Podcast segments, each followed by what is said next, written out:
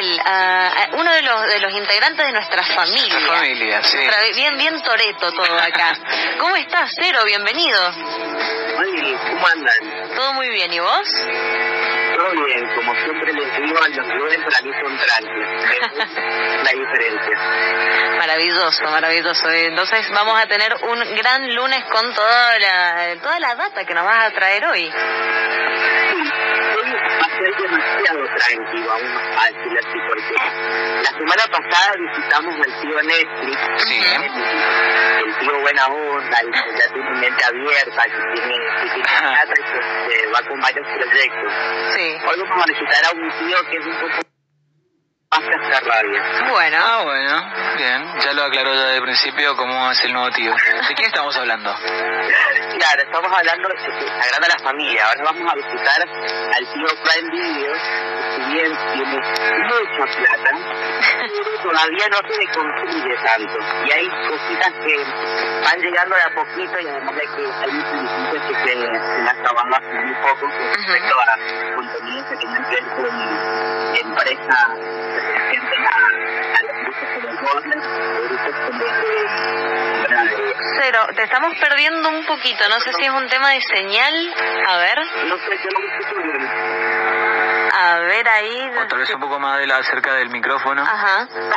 Puede ser eso. Ah, Ahí- a ver, ahí ahí, está a ver, mejor, ahí a ver. mejor un poquito. Ahora sí. Ahí está, Sí, excelente, listo. perfecto. Siguiendo con el tío Cascarrabias, entonces que decías Claro. tenía mucha plata el tío Sí, es, co- es como el tío rico Macpato, más o menos.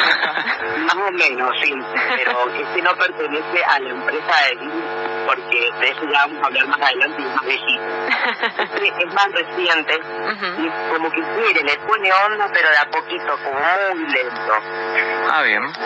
¿Por qué? Porque en comparación con Netflix hay muy pocos contenidos LGBT. Queremos explorar el algoritmo LGBT, además de que el algoritmo de Prime Video es bastante complicado, no sé si ha pasado Sí. que alguna vez algo está mal escrito no aparece. Sí, sí, Sí, esa parte no me gusta, nunca me gustó de esa plataforma en, en ese sentido. que tienen que desarrollar todavía. Hay que saber muy bien lo que querés buscar o otra manera de jugar, pero tampoco es muy, no, no tienen tanta variedad, es colocar algo parecido y que se aparezca como sugerencia, pero para eso hay que tenerlo como el, el- el dedo bien entrenado para, para el buscador de, de Prime Video. Es como que ese buscador básicamente tenés que ir a buscar algo en particular. En cambio Netflix, bueno, te tira, no sé, tirás robo, por ejemplo, y te tira ya diferentes opciones.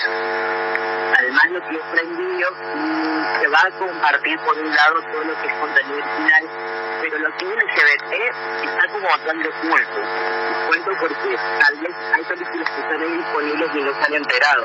Hay mucho cine argentino. Sí. Bien, mira, no sabía. Sí, hay películas eh, bastante recientes, hay documentales. que por ejemplo, se estrenó en plena pandemia eh, una película que se llama eh, Nadie nos mira, que está disponible en Prime Video. Eh, películas como, como Una novia sin sexo, Cero, eh, El Puto del que es un documental eh, del mismo director. Mariposas Verdes, bueno, esa es colombiana. Pero hay muchos cines latinos, eh, por ejemplo, El Evangelio Familiar, Una Mujer Fantástica, Ajá. también está disponible ahí. Pero lo yo quería hablar hoy son sobre dos películas solamente que son eh, originales de Amazon Bien. Bien. como hasta el momento. Porque tienen series, pero eso lo vamos a dejar para más adelante. Perfecto. Perfecto. Bien, decías las películas son originales concretamente de la plataforma, ¿no? Sí, por supuesto de Amazon, bueno, vamos a poner entre comillas porque hay una que la compró, pero está distribuida a través de Amazon. Claro. Es la primera de la que voy a hablar porque le va a sonar familiar el título. Bien. A ver, ¿cuál sería el título? Es una película chilena, se llama Tengo miedo torero. Uf. Estuvimos hablando un poco, Sí, sí, sí. pues justamente, pues bueno, te- pues, en, en literatura acá en la, en la Facu tenemos que, que leer libros. sí, es una película que está basada en el libro del mismo nombre, Sí. y sobre Pedro Lemebel, que incluso en Amazon Prime Video hay un documental de Lemebel que es muy interesante también para conocer un poco más el contexto de lo que es la historia chilena, la historia queer en Chile. Ujú. Bueno, esta película tiene que ver con eso. Si vos lees el libro, eh, está bastante bien plasmada el personaje principal, que es de una mujer travesti, que eh, se encuentra atrapada en los 80, digo atrapada porque eh, en un principio el personaje dice que no le gusta saber qué está pasando en la realidad, le gusta el teatro, el drama, Sí. pero la realidad golpea más fuerte y se encuentra en plena eh, dictadura de Pinochet. Y, y existe este momento de, eh, de pasar de lo que es la fantasía en la cabeza de, de la protagonista, donde vive eh, la, la música y el amor, dice, yo no tengo amistades, yo tengo amores. Eh, tiene una, una manera de hablar muy poética, pero cuando sale a la calle se cruza con las protestas y no lo puede evitar. Entonces es una película muy fuerte, muy chocante, no es para llorar, pero eh, es muy importante tener en cuenta historias como estas, incluso para los argentinos a veces no tenemos tan presente lo que lo que pasa acá cerca, en Mendoza lo tenemos más, más que cerca, Chile, Totalmente. y es un momento, un momento importante para, para recordarlo. Es una película que estrenó este año, en 2021. Ujú. Así que es para mí una muy buena recomendación, incluso si no han visto cine chileno, es una buena forma también de ir metiéndose. Estoy, estoy leyendo algunos datos justamente de esta peli, ¿no? Y también me llama la atención y está buenísimo la participación de diferentes, eh, bueno, justamente artistas tanto en actuación como en música de, de diferentes partes de Latinoamérica. Tenemos a Julieta Silverberg, de Argentina, tenemos a la cantautora peruana Eva John también participando en la música. Entonces, eso también para nada menor viniendo, por supuesto, del cine tan significativo y representativo en, en, en este sentido y también, por supuesto, en una plataforma como es Ama- Amazon Prime que, bueno, creo que da todos o muchos nos relacionamos con mucha plata, gran hegemonía, entonces eh, eso también significa demasiado. Sí, totalmente. Y además de que por más de que es una historia muy muy de Chile, es, algún, es algo que, que rosa, o sea, todo sobre Chile.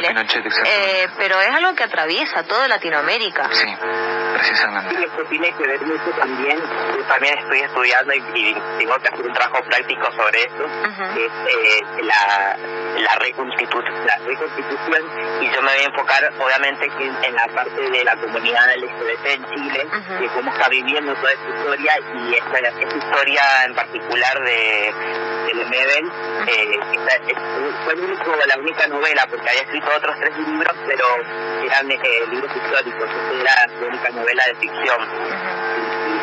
En el documental, si se lo, si lo quieren ver, eh, formando parte de la producción de esta película, de, de, de Torero.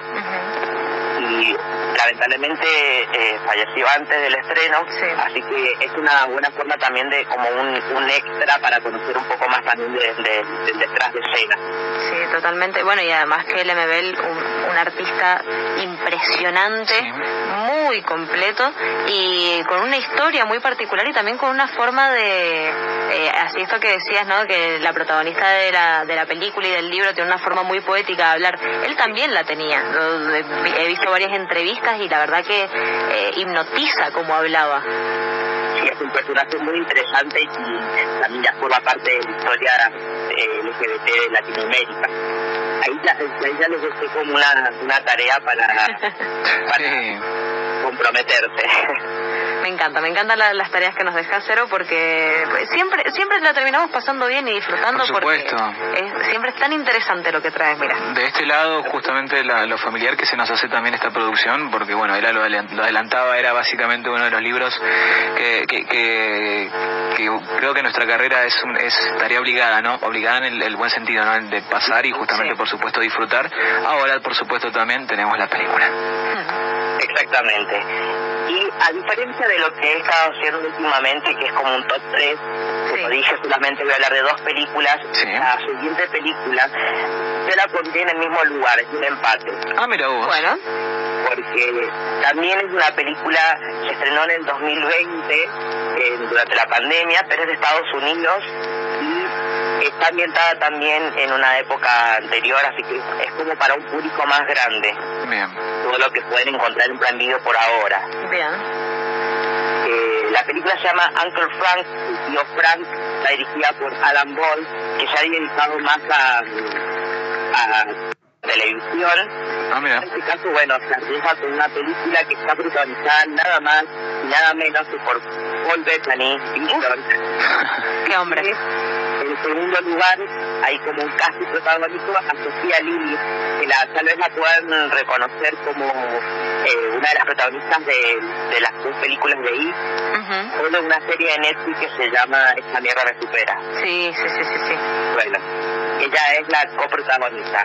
Eh, la historia es bastante simple y cortita, pero a mí por lo menos me emocionó bastante porque eh, hay ciertos vínculos ahí familiares que, que, se destacan en la película. Es la historia de un hombre que, está en pareja con, con otro hombre, pero eh, es un personaje más secundario, su pareja eh, que además que es un refugiado, no me acuerdo de qué país, pero es un refugi- refugiado que está en Estados Unidos en, en los 80, fines de los 70, en una época donde habían complicaciones políticas a nivel...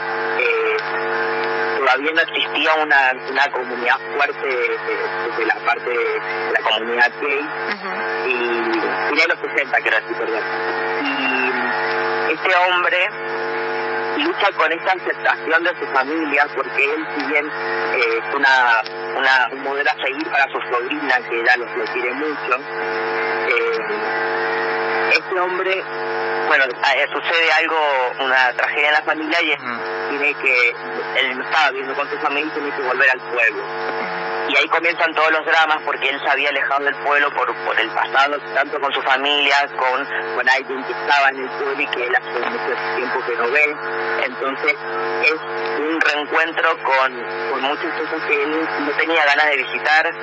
Hay como algunas, algunos estereotipos de, de, lo que es el, lo que hablamos en algún momento, el estereotipo gay de, caer en las drogas o en, o en el alcohol pero un poco se entiende porque bueno era otra época. Eh, pero a mí la película me emocionó bastante porque hay hay uno el- me parece que acá lo más importante es los vínculos los vínculos que hay entre los personajes entre él y su sobrina entre luego su sobrina y la pareja de su tío entre entre Frank y su madre eh, bueno y también su padre eh, que son eh, relaciones complejas muy complicadas y bueno Paul Bettany no decepciona así que eh, yo se las recomiendo por si quieren verla en, en algún momento tranquilo eh, no un domingo a la tarde Eh, es una linda peli Cero, mi curiosidad ahora, eh, más allá de esta linda película que nos mencionás, es ¿por qué decidiste empatarlas vos, tal vez siendo tan diferentes en cuanto a, a, bueno, su producción, a, a también su elenco, de dónde provienen, dónde fueron hechas? Eh, si bien, por supuesto, se asimila tal vez lo que es la fecha de estreno, eh, ¿por qué decidiste vos, eh, a tu parecer, empatarlas? Bueno, a mí me parece que las dos películas están dirigidas a un público más adulto que les interesa la eh, historia con, con trayectoria y no tanto con un público adolescente que es lo que puedes encontrar un poco más en Netflix. Entonces, es un público que es difícil de satisfacer con historias LGBT. Y por eso a mí, que yo no estoy como ahí en el medio, no soy ni viejo ni joven, entonces a mí me gustaron, pero entiendo que cualquier persona también está más sorprendida es lo primero que va a buscar. Bien, mira vos. Eh, Tío Frank, Uncle Frank, es esta peli, vos decías también, y nunca me deja de llamar la atención, eh, siempre resaltamos no la fecha, ya sea una película estrenada hace muchos años o nueva. eh, las que mencionaste me parece que también al, al principio, bueno, por así decirlo, criticabas o mencionabas ciertas, ciertos aspectos de, de Amazon Prime.